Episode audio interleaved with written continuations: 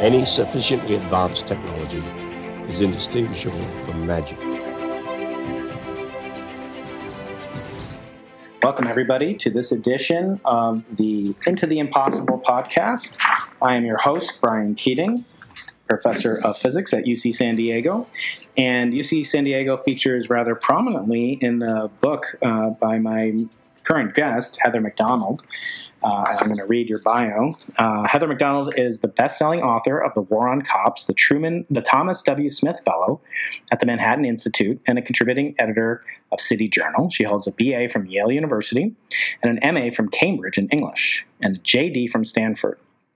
Her writings have appeared in The Wall Street Journal, The Washington Post, The New York Times, The New Republic, The Partisan Review, Uh, among others, and she lives in New York. She's visiting San Diego, and we are distant uh, as we are having this conversation uh, in, in San Diego, and it's a, it's a pleasure to have you here, Heather. Thank you so much. Brian, it's an honor to be on the podcast with you at long last. Thank it's you. so, so, so interesting. It's so great to have you here.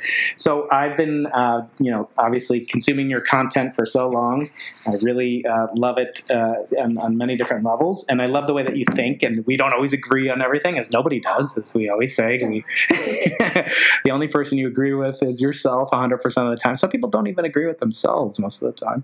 Um, I try to I try to challenge myself to, to realize that the criticisms I like, you know, lodge at the other side could easily be lodged against me. So. Yeah.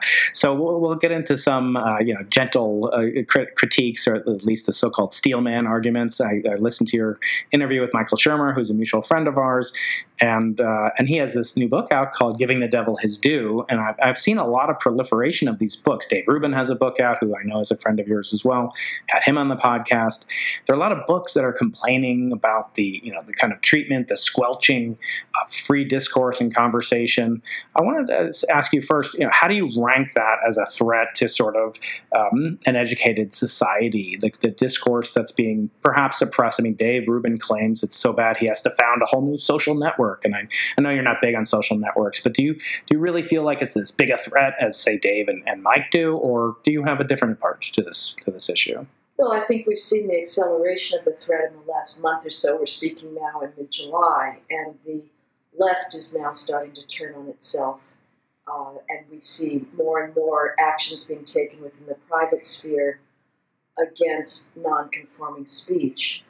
But I believe that the free speech problem, as central as it is and as truly threatening as it is to the possibility of a society where people can work out their disagreements through reason rather than through violence, that that problem, as troubling as it is, is a symptom of a deeper problem, or is an epiphenomenon of a deeper problem, which is the discourse about victimology, the efforts to silence nonconforming speech on campus, which is, have now spread to the society at large, result from this idea that to be a female or a so-called underrepresented minority on a college campus that is predominantly blacks and Hispanics, is to be at daily risk of one's life. And that is said, I don't think hyperbolically. There's always a slight play around it. Are they merely speaking as a figure of speech, or do they mean it literally? And frankly, I think they mean it pretty literally, that, that, that circumambient racism and sexism is so great that uh, these college students Are, are are literally under daily threat. The, the effort to shut down speech on campuses grows out of that conceit that college campuses are places of lethal and systemic bigotry. And it is that idea that sexism and racism are the defining features of a college campus, and now of, of American society in general, that is a conceit that is even more dangerous. Mm. It is it is tearing down meritocratic standards. It is tearing down the possibility of colorblind accomplishment, of institutions that are driven by excellence and not by the trivialities and the irrelevancies of sex and skin color. Mm.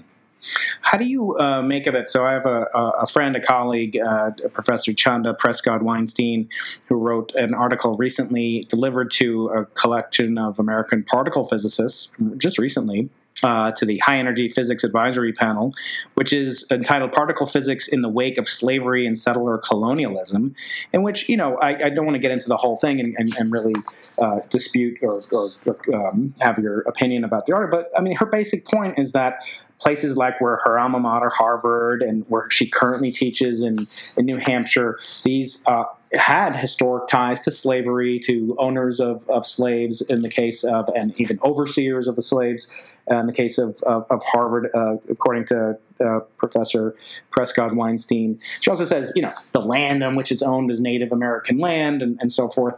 Um, when I look at U C San Diego, where we are, um, this land, if you like, uh, it's, it's probably not the right way to put it, but it was impossible for me to own a house as a Jew in the nineteen sixties. In fact, the covenant on my house, the so-called La Jolla Covenant, said the house could not be sold to a black, a Jew, or a Mexican. And it was rampant here until Jonas Salk came here and, and Roger Revelle founded this wonderful university that I'm very fortunate to call my home institution. He said you can't have a university without Jews, and, and he was able to convince the locals to overcome that. But for a while, there was doubt because of this covenant against Jews and, and, and blacks and Mexicans specifically. So can you separate, you know, the historical um, – one thing I worry about is, is there any forbearance? Is there a way to do, you know, as we say in Judaism, teshuvah, to repent? Um, or is it, if it was once historically um, you know, ill-gotten land, et cetera, as this land was, this is Kumeyaay land, um, according to historians, uh, that goes back thousands of years. So when when how do you separate that? Um, how do you separate the fact of history that these lands where these universities were belong to others, first of all, and, and that some of the um, uh, the wealth of these universities, say Harvard, your arch nemesis as a Yale uh, grad, um, that they owned slaves, and even L U Yale was, allegedly was a slave owner, I believe. Uh, is it is it possible to, by mere passage of time, Uh, to erase that, that history, or is it endemically, systemically, as it's often said, woven into the fabric of these institutions? Well, first of all, I would distinguish two points that I take it she's making. One may be related to the shutdown STEM movement, which we saw earlier this summer, which would argue that science itself is uh, somehow inherently racist or sexist. And her second point would be that, leaving aside the nature of science, that there is institutional racism mm-hmm. in universities and cities uh, that we have yet to purge or or make reparations for. So let me address those uh, seriatim. The idea that science is itself tainted by racism and sexism, which was in fact the claim that was being made and is being made now by scientific societies. I think even uh, maybe at U C San Diego or U C, no, it was U C Davis, uh, the head of the Earth Sciences Department there is running a whole set of readings on the racism of Earth sciences. This is preposterous. It it it it, it makes me sorrowful and and. and angry that somebody in the field of physics could think of blending those two realms, because the very hope of science is that it is a universal language, that it is open to every single participant on a colorblind and sex-blind basis that has been able to transcend national differences. It is a language that all can participate in, that is the language of nature. And so to bring the, tr- again, the trivialities of gender and, and, and, and race politics into science, I think is an amazing uh, betrayal of what this accomplishment is, this extraordinary triumph with the scientific method of randomized controlled experiments, which obviously is not what you're doing in physics, but it's something that gives us. We do it in physics. We don't do it in astronomy. It's hard to change the temperature of the sun and have a control. But but let, let me just oh, say, you can do it through regression analysis. But yeah. But the but the second question is, of course, there is the reality, the historical reality of discrimination in this country that was a grotesque violation of our founding ideals, something that is hard to fathom, that for so many decades, for so many centuries, the leaders of this country, starting with the Founding Fathers, could have tolerated that contradiction. And and I think that the founders did so consciously, having made that devil's bargain. That is a different matter than the reality today. Yes, there are students, undergraduates, who are playing around with taboos that may make the occasional uh, comment that is now viewed as a microaggression. But the idea that any science STEM department is discriminating against qualified females and underrepresented minorities at this point mm-hmm. is fantasy. Mm-hmm. Anybody in a university environment has got to know that the, the game of every faculty hiring search now is to find the qualified, remotely qualified female or underrepresented minority candidate to hire. When we had nineteen sixty, when U C S D was founded, as I said, it was founded, be, you know, uh, in part because of this desire to have Jonas Salk here, who had, you know, invented the vaccine that uh, treated polio. Um, and yet, as late as that, uh, in the sciences even, there was discrimination against Jews. And and this science as a method hasn't changed, you know, in, in large part since the invention of the scientific method. Galileo popularized the scientific method in sixteen oh nine, sixteen ten, using evidence, trials, as you said, uh, thought experiments. Um, so given that the laws of physics are time, translation, invariant, in other words, the law of gravity is as true now as it was in Galileo's time, um, why are you so sanguine that, that physicists now, as we discriminated against Jews, you know, Hitler had uh, his chief of Aryan physics was a man by the uh, name of Philip Lenard, who for decades successfully advocated that Einstein should not get a Nobel Prize because he practiced what's called Jewish physics. And in fact, he didn't get it for his main discoveries of the two theories of relativity. Instead, he got it for an effect related Related, uh, unsurprisingly, to this guy Lenard's uh, experimental discovery. So Einstein provided the theoretical underpinning of the photoelectric effect, and in part that was attributed uh, his Nobel Prize. So given that the Nobel Prize and even admissions of people like Richard Feynman and others were barred admission from places like, or, or throttled, quoted, um, out of getting positions at places like Princeton or, you know, or Columbia. And even Maria Geppert Mayer, who won the Nobel Prize in nineteen sixty-three uh, for certain phenomenon related to the nucleus of the a- of the atom, she's uh, who our physics department is named after here in San Diego. She couldn't get a job uh, except for the fact that she was appointed sort of as assistant for her husband, who was a lesser physicist at Argonne National Laboratory. So this is in the sixties. This wasn't, you know, two hundred years ago. Uh, how much has really changed? If if um, you know, we all know that there were there were quotas on, on Jews. There were um, unspoken, these covenants against Jews and, and women um, to some extent. Um, why should be sanguine that, that these, if not overtly, systemically, as the language has it, that there aren't, um, you know, perhaps a need to counteract that, as was done with Maria. So Maria Geppert, if she didn't get the job here as a professor, maybe, you know, this, this department would have suffered greatly, and we only got it because the people in Chicago wouldn't give her a position because she was a woman. Please give me some examples of competitively qualified females, blacks, or Hispanic physicists that you know of that you think should have gotten a job who did not. Well, give me an example. Yeah. Currently, currently, it's, I'm talking about now. The the you know, anti-Jewish quotas yeah. mm-hmm. in the past were people did that unapologetically. Our culture has changed one hundred eighty degrees. We are now affirmatively anti-racist. Mm-hmm. I would love when the when the chancellor of U C San Diego or the president of Yale gets up and beats their chests about being a racist institution.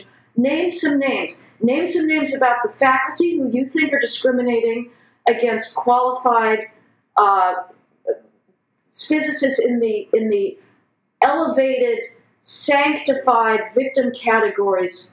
Who are the who are your faculty bigots, and why haven't you fired them? Yeah. Alessandro Strumia, as you well know, a physicist, Italian physicist from Pisa, who delivered a paper at CERN and used to be at CERN, the European uh, consortium of, of nuclear physics, showed that females are hired and promoted with a thinner research record than males. Mm-hmm. It simply is not the case. I've talked to If, here at U C San Diego, scientists who come up with their final three lists, uh, the short list for hiring, and if it doesn't contain a female, the dean will say, tear it up, start over again.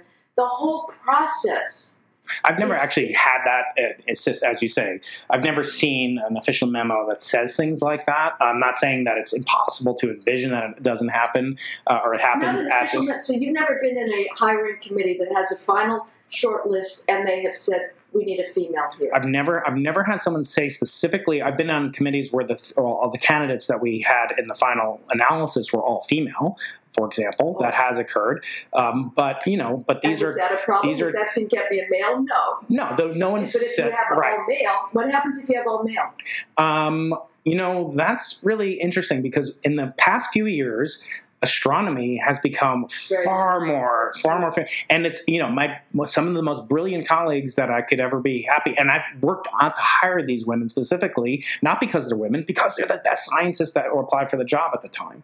And, you know, in my opinion, again, I can agree that I've never, I, I have yet to meet one of my colleagues from left to right on the spectrum, and, you know, we can talk about the propensity on each side of the, of the distribution, if it's really bimodal in terms of left and right, let's leave that aside, but I've yet to meet someone that says, I am a racist, but I have yet to not meet someone who will not say the system is systemically racist. And I say, mathematically speaking, that's impossible to reckon unless there is a conspiracy, unless, because uh, what do you have to have to have a system? You need multiple multiple people believing that something is true and conspiring to do something. You know, conspiracy means breathe together, right? So they're whispering, they're breathing, they're saying, we, can, we must hire a female.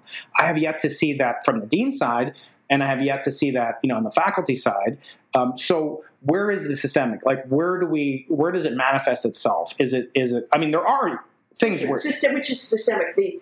You're saying where is the systemic is pressure a, to hire and promote right women, females? For example? Yes, right. Where where is it? Is it? Well, you've just been in a in a, a sort of a sacred bubble then, if, it's, if it has not manifested itself in the physics department, because I have never talked to a professor anywhere on campus, on a campus anywhere in the country. Mm-hmm.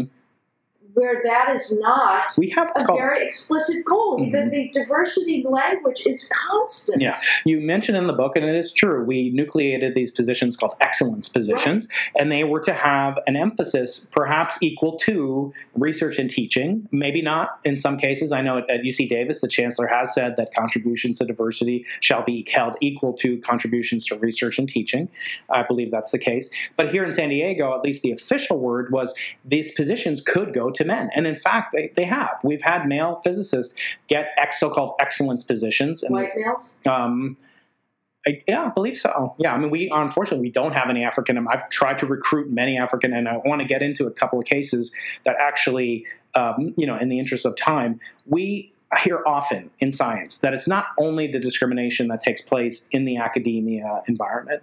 It's the fact that these professors will get pulled over. They'll get arrested. They'll have gun- the only physicists I've ever known to have guns held to their heads. These are two eminent uh, physicists, high energy theorists. Uh, they're African American. They've had guns held to their heads. They've had police um, uh, pull them over for the crime of driving a car to the faculty club or whatever at these very Ivy League universities.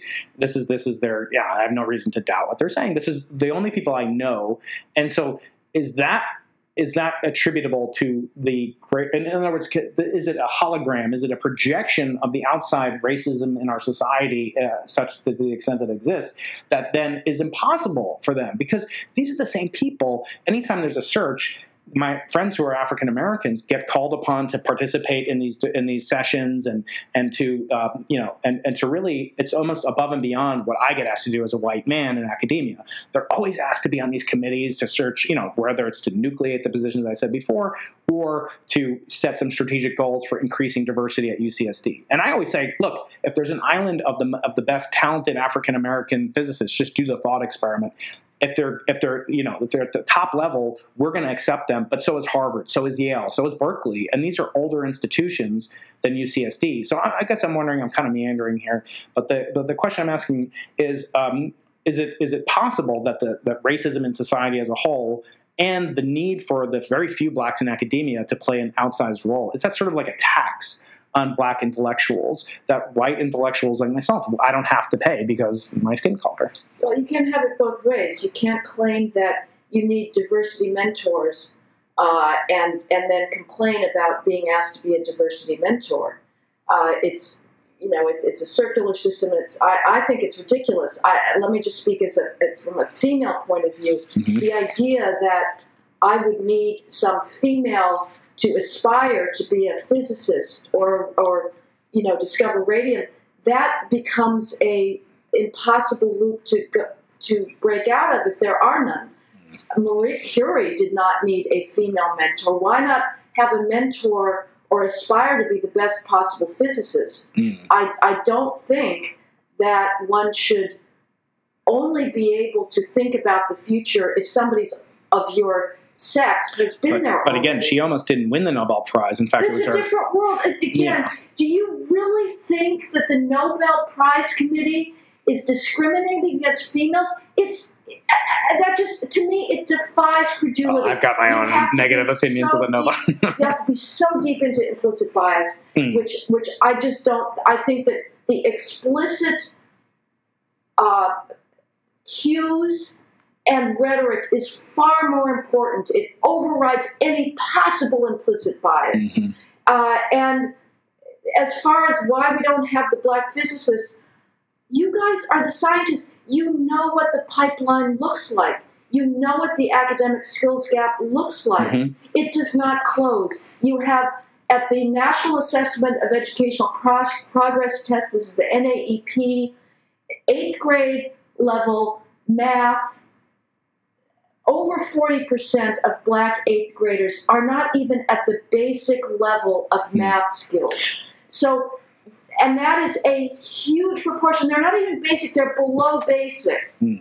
They're, the very few of them are proficient or advanced. That that gap continues throughout college. There's a two hundred point S A T gap.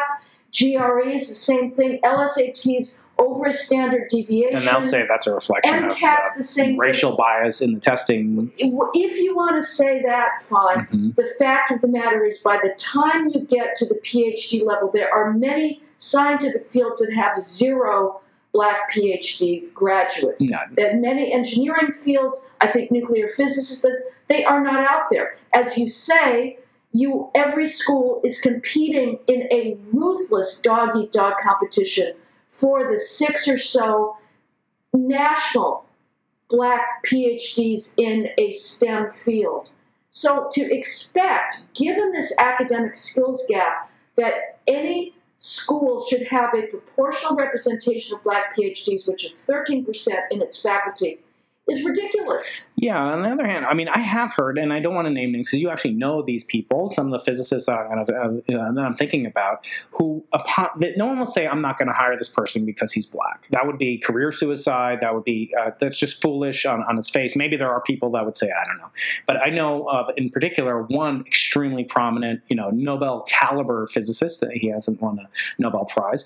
But upon hearing talks, whenever I'm with him, he'll hear a talk and it happens to be an African American who's speaking, he'll say, oh, this guy's a charlatan, or this, and things that he would never say, you know, uh, and, and I've actually communicated to friends of mine who are African Americans, and I do want to read something, because I actually think there's a slightly different approach that maybe maybe we don't hear about so often, because there is this, and I appreciate the reverence that you have for physics and for physical sciences, the so-called hard sciences.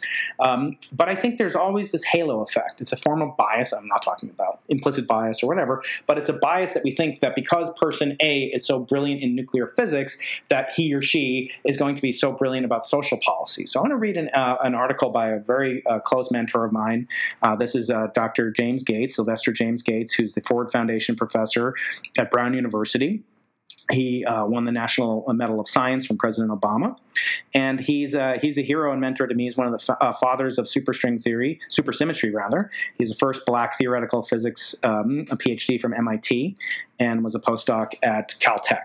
He is the president-elect of the most prestigious, I think, in the world. I'm biased, but the most prestigious organization of physicists ever, which is called the American Physical Society. It's my, you know, one of the few unions I belong to.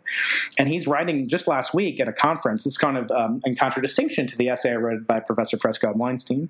Professor Gates writes, um, since nineteen ninety-five, I've been uh, uh, pers- uh, preserving some small number of written reflections on my journey as, an, uh, as a scientist who is African-American. These works are in the forms of essays, not polished didactic narratives. Each essay is a freestanding document. If left to my own natural tendencies, I return to the question, why is the mathematics of space-time supersymmetry lying at the foundation and heart of string theory so completely and poorly understood? The majority of these writings address questions around post-secondary education and the struggles to maintain the meager and modest progress that have occurred within my lifetime. These do not deeply engage the questions of whether or not ideas in STEM disciplines can be black, or nor, if such do exist, do they even matter. Neither have I written on the question of whether racism is systemic or fractal te- or a fractal tessellation in STEM disciplines. However, something has changed. The prima facie evidence of this is by my very existence as the first African-American theoretical physicist elected to the U S National Academy of Sciences, since it was established, he notes, by President Abraham Lincoln. It makes progress impossible for me to deny. And and he's one of these uh, gentlemen that I know who has been, um, uh, you know, confronted with, you know, firearms by police, pulled over and, and harassed in some sense. But he's saying that it makes imp- uh, progress impossible for him to deny. He's at the highest levels now as the president-elect of the American Physical Society. But here's what I want to get your thoughts on. I do not represent myself as an authority on this complicated domain of human society, as I will only present my thoughts for others to assay, contemplate, and evaluate and weigh as they come to decisions about their own beliefs and actions. I fervently wish that I could present data or mathematics, as that is the foundation with which we scientists are most familiar. Unfortunately, the number of relevant data points is so small, I can only offer anecdotes and thoughts that flow from these. I want to ask you, is it a problem that we task physicists? I don't have training in this and, and you know, bias assessment and, and sociology and racism. I have training in astrophysics and detection of cosmological signals that are fourteen billion years old. But yet I'm often put in positions where I have to weigh these complex socio-political dynamical things that I have no training in, and nor do I, quite frankly, have an interest in devoting that. I feel like I have skills. My skills are to educate black, white, any color, any gender, any sex. That's my core goal. I'm, I have a mission. It gets detracted and, and I get, um, um, you know, it gets diluted when I have to pretend that I'm some sort of expert on complex issues of race in society or, or gender issues in society. I wonder, is some of the nexus of the problem the fact that we're relying on the people in the system who have no training or expertise, and maybe you don't think it's important, or maybe actually, what is your impression? Do you think that there's a value to, you know, education? Obviously not like indoctrination, but should physicists be educated in issues of race, or should we stick stay in our lane, so to speak, and not really just focus on physics and then, you know, and, and leave the social thinking to other people? Well, I don't know if, for, to what end you would have them educated in race. If mm-hmm. the issue is to contra, uh, contravene their own biases, uh, I would say no. If it's to educate them on the basis of race as a general matter, I would also say no. I think they have much more important things to do. Mm-hmm. Again, please name me names of, of competitively qualified blacks who you think were turned down from jobs currently uh, in physics departments that should have gotten them. I can't, but were, they'll say it's systemic, and therefore it's it's hidden, it's, but it's so know, deeply woven. But again, I just, I don't believe it. Every every signal being sent now is diversity. Hmm.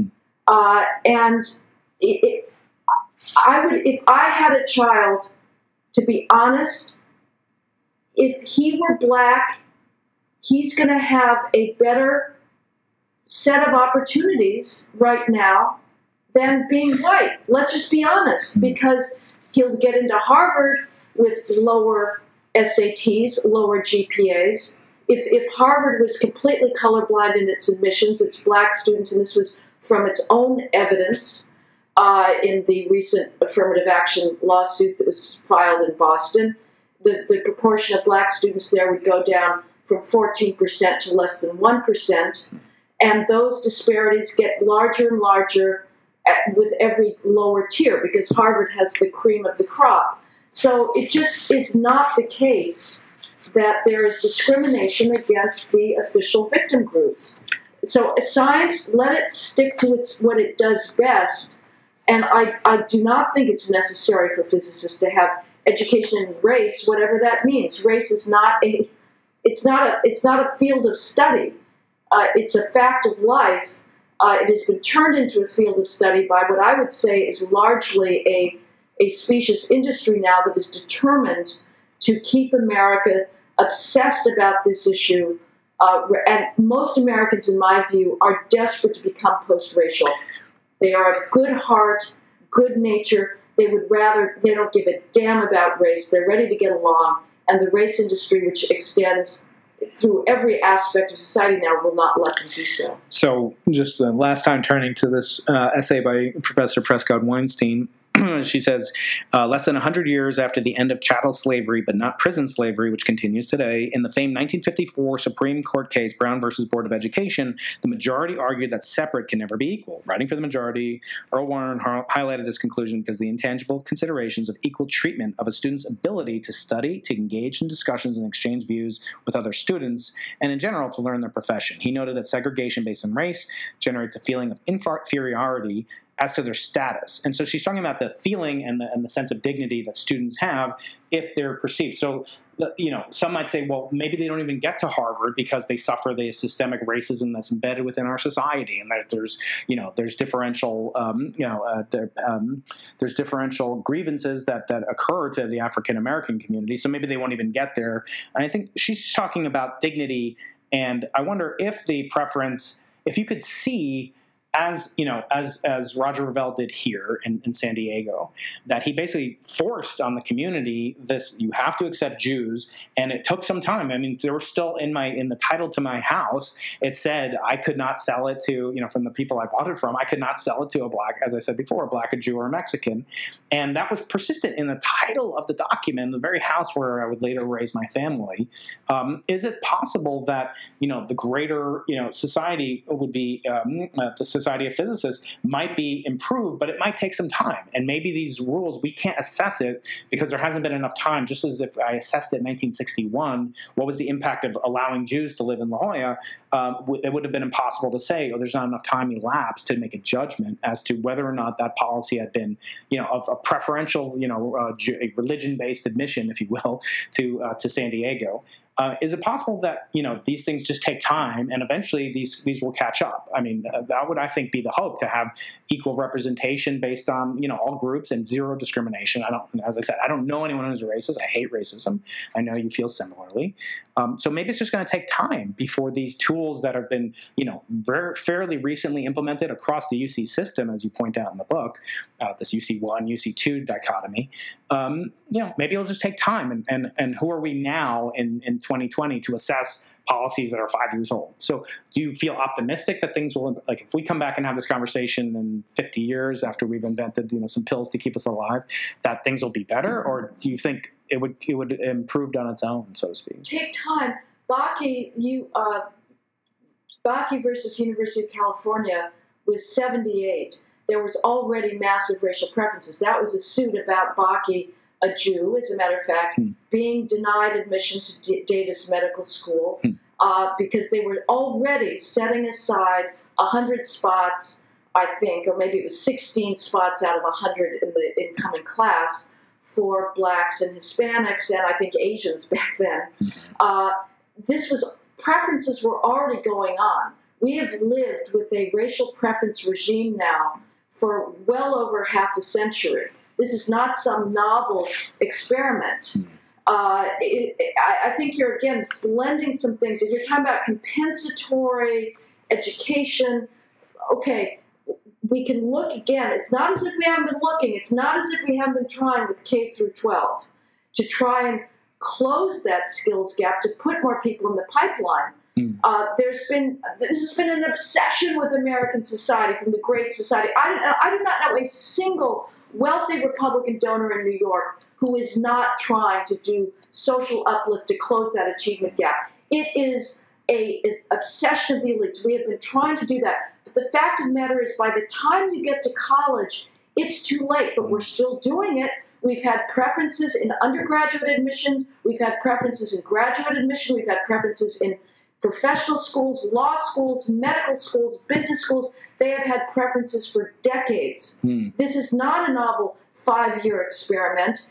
And the the evidence for me, empirical evidence, is compelling that Richard Sander started working on, the U C L A law professor, that preferences harm their beneficiaries by catapulting students into academic environments for which they're not competitively qualified puts them at a disadvantage. Let's take it out of the toxic race area and look at sex. Yeah, if right. M I T, Women were... If M I T decided it needed more females in its freshman class and admitted me with a math S A T, let's say, of six fifty out of an eight hundred point score, and my peers were all, on average, about eight hundred, but this was what they were doing to diversify on the basis of gender, my first year at M I T would be hell. Right. Because but... the teaching is going to be pitched to my mm-hmm. the, the average of the freshman calculus who are far ahead of me. If instead of being catapulted artificially into M I T, I had gone instead to, let's say, Boston University or Boston College or even Amherst,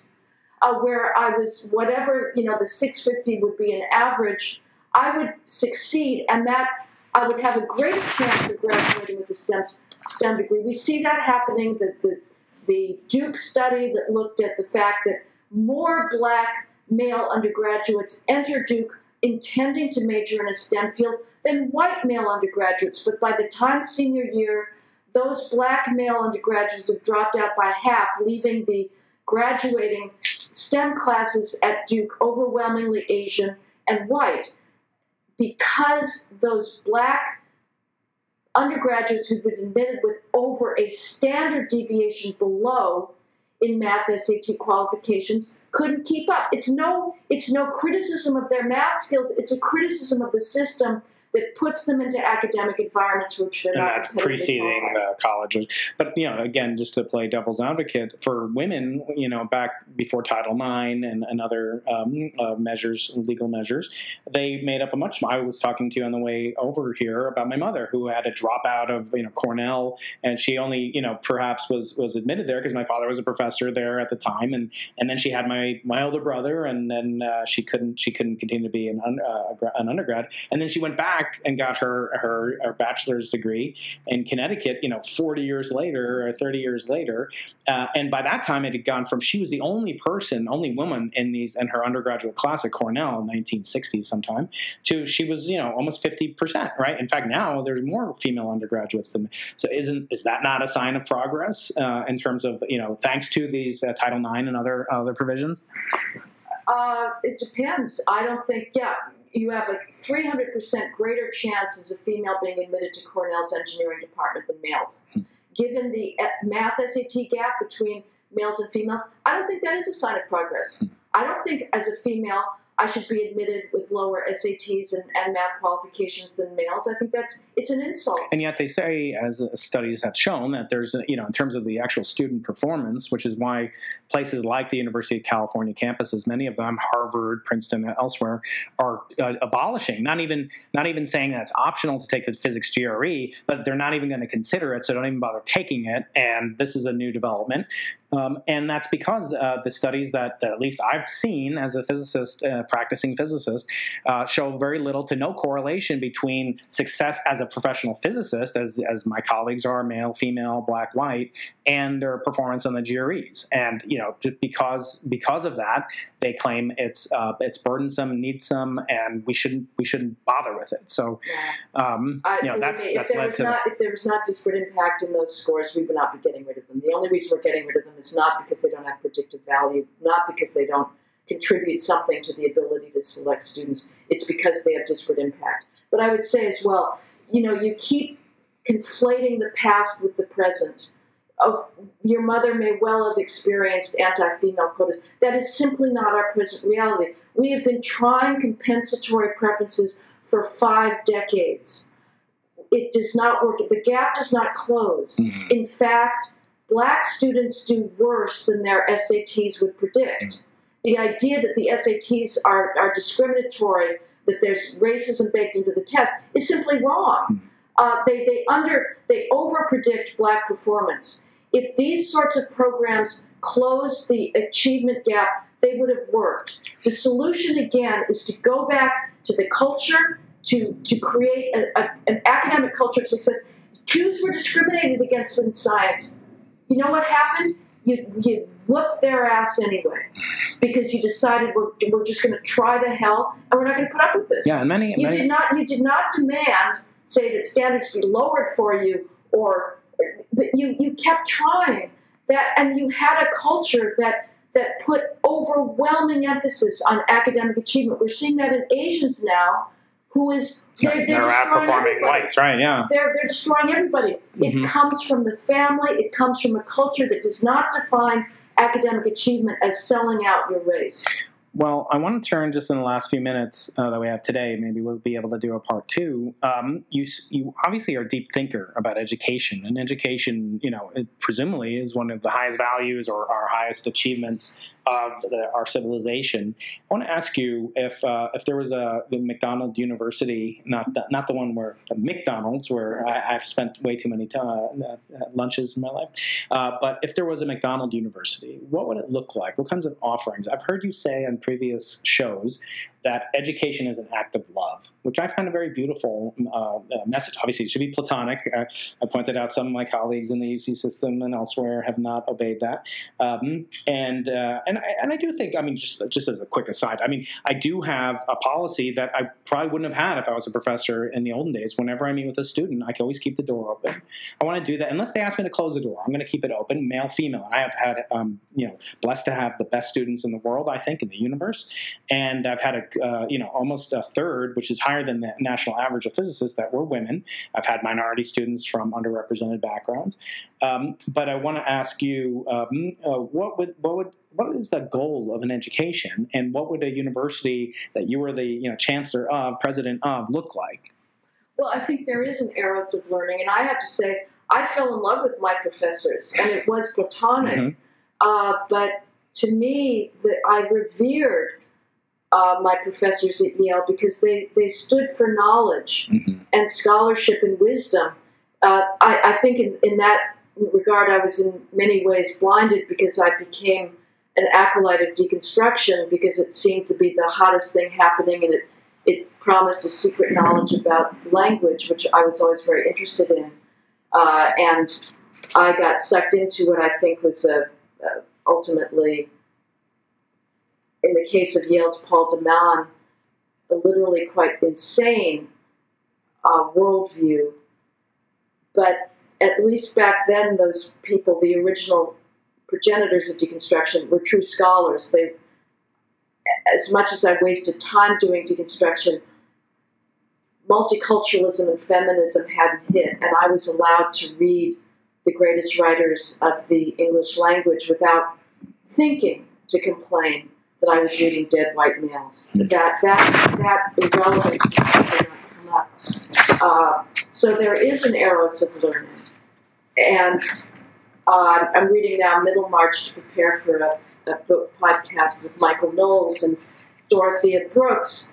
It, it's, it's somewhat related. You know, she she falls in love with Casaubon out of a desire, not so much for academic knowledge, but to in the hope that he will hold out to her the possibility of a greater intellectual and emotional life. Mm. And that becomes a sort of love, which unfortunately in her part too is misguided. But as far as what I would have as a, a university, I found moving and inspiring the way that the late British philosopher Michael Oakeshott He talks about education, and he says it's a it's a transaction between generations to pass on a civilizational inheritance. And he says once politics enters the room, or any kind of external agenda, that education tiptoes quietly out the back door. It should simply be about passing on in love for our civilization, for its greatest accomplishments, with as much humility and gratitude as possible. I would immerse people deeply into the greatest works of Western civilization. I would start with Western civilization. That is our culture. That is our primary responsibility. If there is world enough in time to be equally versed in, say, Chinese or Indian or African civilization, by all means do mm-hmm. it. But the primary responsibility is to start with the Judeo-Christian tradition, with Greek philosophy, with the tra- Greek tragedians, mm-hmm. with Aeschylus, with with Aristophanes, with Euripides and Sophocles, with Plato, Aristotle, the ideas that gave us and Galileo and such Einstein course, as the rule of law, the responding to the human desire to live with neutral decision-making, with neutral principles, not to be under the tyranny of political partisanship. Mm. And I would immerse them in ro- medieval romance, uh, Renaissance, pastoral poetry, Spencer, uh, Andrew Marvell, the great novels, the wit of, of uh, Max Beerbohm, of, of Mark Twain, Uh, the great oratory of Frederick Douglass, and it should be with a sense of we do not deserve these works. We are not good enough for them. Mm-hmm. Let us understand how people could be so eloquent and so insightful. And science, I think, given the current uh, interest and, and belief that the STEM fields are uh, the way to go, of course we should have science, but that's not what's missing now. Mm. You know, we already have students that are flocking to those fields and, and computer science as well. What is missing, the gaping, tragic hole in contemporary education, is in the humanities above all, to a lesser extent the social sciences. The humanities are where my heart lies, uh, and we need to return to a depoliticized version of that, where students can simply fall in love with beauty and fall down the, the abyss that takes them out in the other direction into a universe of, of just sublimity and grandeur. Mm. I want to finish up with um, one question. I usually ask a whole bunch, but in the interest of time, I know your time is, is, is very precious right now. Um, if you, uh, so the Into the Impossible podcast is named after one of Sir Arthur C. Clarke's famous three laws, the first law being any sufficiently advanced technology is indistinguishable from magic, for which our friend Michael Shermer has one about uh, about extraterrestrials, but we're not going to get into that. Um, uh, the second law is that for every expert, there's an equal and opposite expert. That's the second law of Sir Arthur C. Clarke. And the third law is uh, the only way to tell what's possible is to venture a bit beyond into the impossible. And that's where we get the name for our podcast. My question for you is, looking back uh, uh, on your life, what things might have seemed impossible to you as a twenty-year-old, as a thirty-year-old, that now seem eminently doable because you went ahead and did them? In my life? Yeah, advice to your former self, so to speak. Uh, well, I never thought about a career. I I never had the confidence to think that I would be employable and anybody would want to hire me.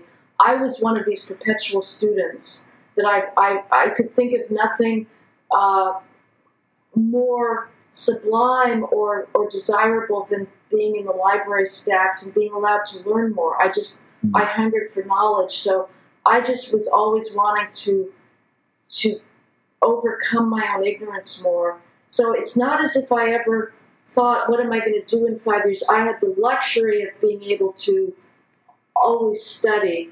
Um, I guess I came up against Latin. I learned languages that Latin I foundered on. I, I couldn't do that. Uh, I, I wasn't good. I did physics for poets at Yale. I'm afraid we got hit with the Lorentz transformation. This was supposed to be physics for poets? Come on! So that I foundered on that, but I guess I never would have thought of myself as doing journalism. I regret that I did not do student journalism. I was not interested. I was I I wasn't political. I wasn't involved in current affairs. I was in the stacks, alas, reading too much Jacques Derrida, but also reading The Faerie Queene. Um, so I, I can't say that I thought about things and decided I couldn't do them, because I really wanted to be able to understand what I was reading at the moment. But I guess if you'd said to me, you will be writing journalism, I would have said, what's that, and how could that be? Uh, because it's perhaps too practical or, or too much in the world, uh, or that you would be, you know, going to housing projects in East Harlem or welfare offices in the Bronx and talking to the clients there. That that would have been somewhat of a surprise to my younger self. Mm. And then the other connection to Sir Arthur C. Clarke uh, on this podcast is I usually ask guests, presumably you've seen the movie two thousand one, A Space Odyssey. Uh, have you? I do. I don't remember it very well. It was very scary. There might, yeah, there might be one iconic scene that you remember when these uh, primates come upon this huge monolith, this structure, and they throw a bone up into the air, and then it becomes into uh, this this whirling around satellite. But there are these monoliths placed by this unseen. I don't know how much of a sci-fi fan you are, by the way. Maybe I should have asked you this beforehand. But there are these time capsules, basically, placed on the moon, uh, meant for to teach the human species lessons only when they're ready to learn them. In other words, we can't find something on the moon until we have technology to go to the moon. We can't find, uh, you know, uh, the primates in the savannah three million years ago couldn't understand this monolith that was placed there. They're either some kind of machine or, or technical communications device meant to teach lessons. And now I want to go, you just went into the past to tell your future or your past self what uh, advice you might have given uh, to her. Now I want to ask uh, the opposite direction. What would you put, if you had a time capsule and you knew it would last a billion years, what kinds of things, what would you put on it? What would you put in it? What would be the um, the, the things that you most want to celebrate, maybe about yourself or about humanity as a whole, to last for all eternity, effectively? Well, I would put all of Mozart's operas. Uh, I would put the Saint Matthew Passion. I would put Chopin and Brahms. Uh, I would put don't don't put it on a U S B drive. They may not be able to use it. Yeah, no floppy disk. I still need some of those. Uh, so you're gonna have to take care of the technology. That's right. I'll do. Right? I'll handle so, that. Yeah. Good. Uh, so it'll be in the cultural art artistic realm. Yeah, and mm-hmm. and it's. Uh, I mean, I guess I as far as like what what we might discover, I think consciousness is obviously the you know neuroscience. We, whether we will understand ourselves ever, if that's possible to double back, mm-hmm. and whether we'll understand the origin of the universe. That's uh, obviously the both of those are near and dear to my heart. In fact, you know, some of the greatest questions I'm interested in exploring are all these kinds of origin stories, whether it's the origin of the universe, possibly from nothing, we don't know yet, or it's the origin of matter, um, or it's the origin of life from non-inorganic matter, or it's the origin of consciousness from uh, organic matter. These are these kind of big bangs that took place in our in our gr- grand history. And on the consciousness front, uh, in, a, in, a, in a little bit, I'm going to be talking, you know, I said Arthur's uh, second law was for every expert, there's an equal and opposite expert. Uh, later today, I'm going to be talking with Noam Chomsky, who is probably as far uh, on, the, on the other side of the spectrum politically uh, from you as, as is possible. Not in foreign policy. Okay, so interesting. So, in the ways that you are, what, what do you think makes him so controversial? I want to say first of all, and I'm going to ask you what you're a controversial figure, and um, and I think you've uh, you know for some. What do you think makes you controversial to people? Why is that? And you can't say because I tell the truth because that's no, I, right? They, obviously, they, I, you know, everybody. Yeah, you know. I'm. Uh, well, I, I think right now there is a. Uh, a pact that society has made to blame everything on racism, all socioeconomic disparities on racism. And I think uh, people turn their eyes away from other explanations for socioeconomic disparities. I think the myth of bias is very powerful now, and I think that it needs to be countered. That there are behavioral, cultural explanations that also should be brought into play in understanding any socioeconomic disparities, questions of personal responsibility, again, the academic skills gap. Uh, so those are things that are taboo. You're not supposed to talk about them. Uh, Heather, thank you so much. Any sufficiently advanced technology is indistinguishable from magic. If you enjoyed this episode of Into the Impossible, please subscribe, comment, share, rate, and review. For a chance to win a free copy of our most recent guest's newest book, send a screenshot of your review to info at imagine dot u c s d dot e d u. We appreciate hearing from you and are always open to your suggestions for future episodes. For more information, go to imagination dot u c s d dot e d u. Find us on Twitter at Imagine U C S D. Watch us on YouTube, listen on iTunes. Into the Impossible is a production of the Arthur C. Clarke Center for Human Imagination in the Division of Physical Sciences at the University of California, San Diego. Eric Veery, Director. Brian Keating, Co-Director. Patrick Coleman, Associate Director. produced by Stuart Valco.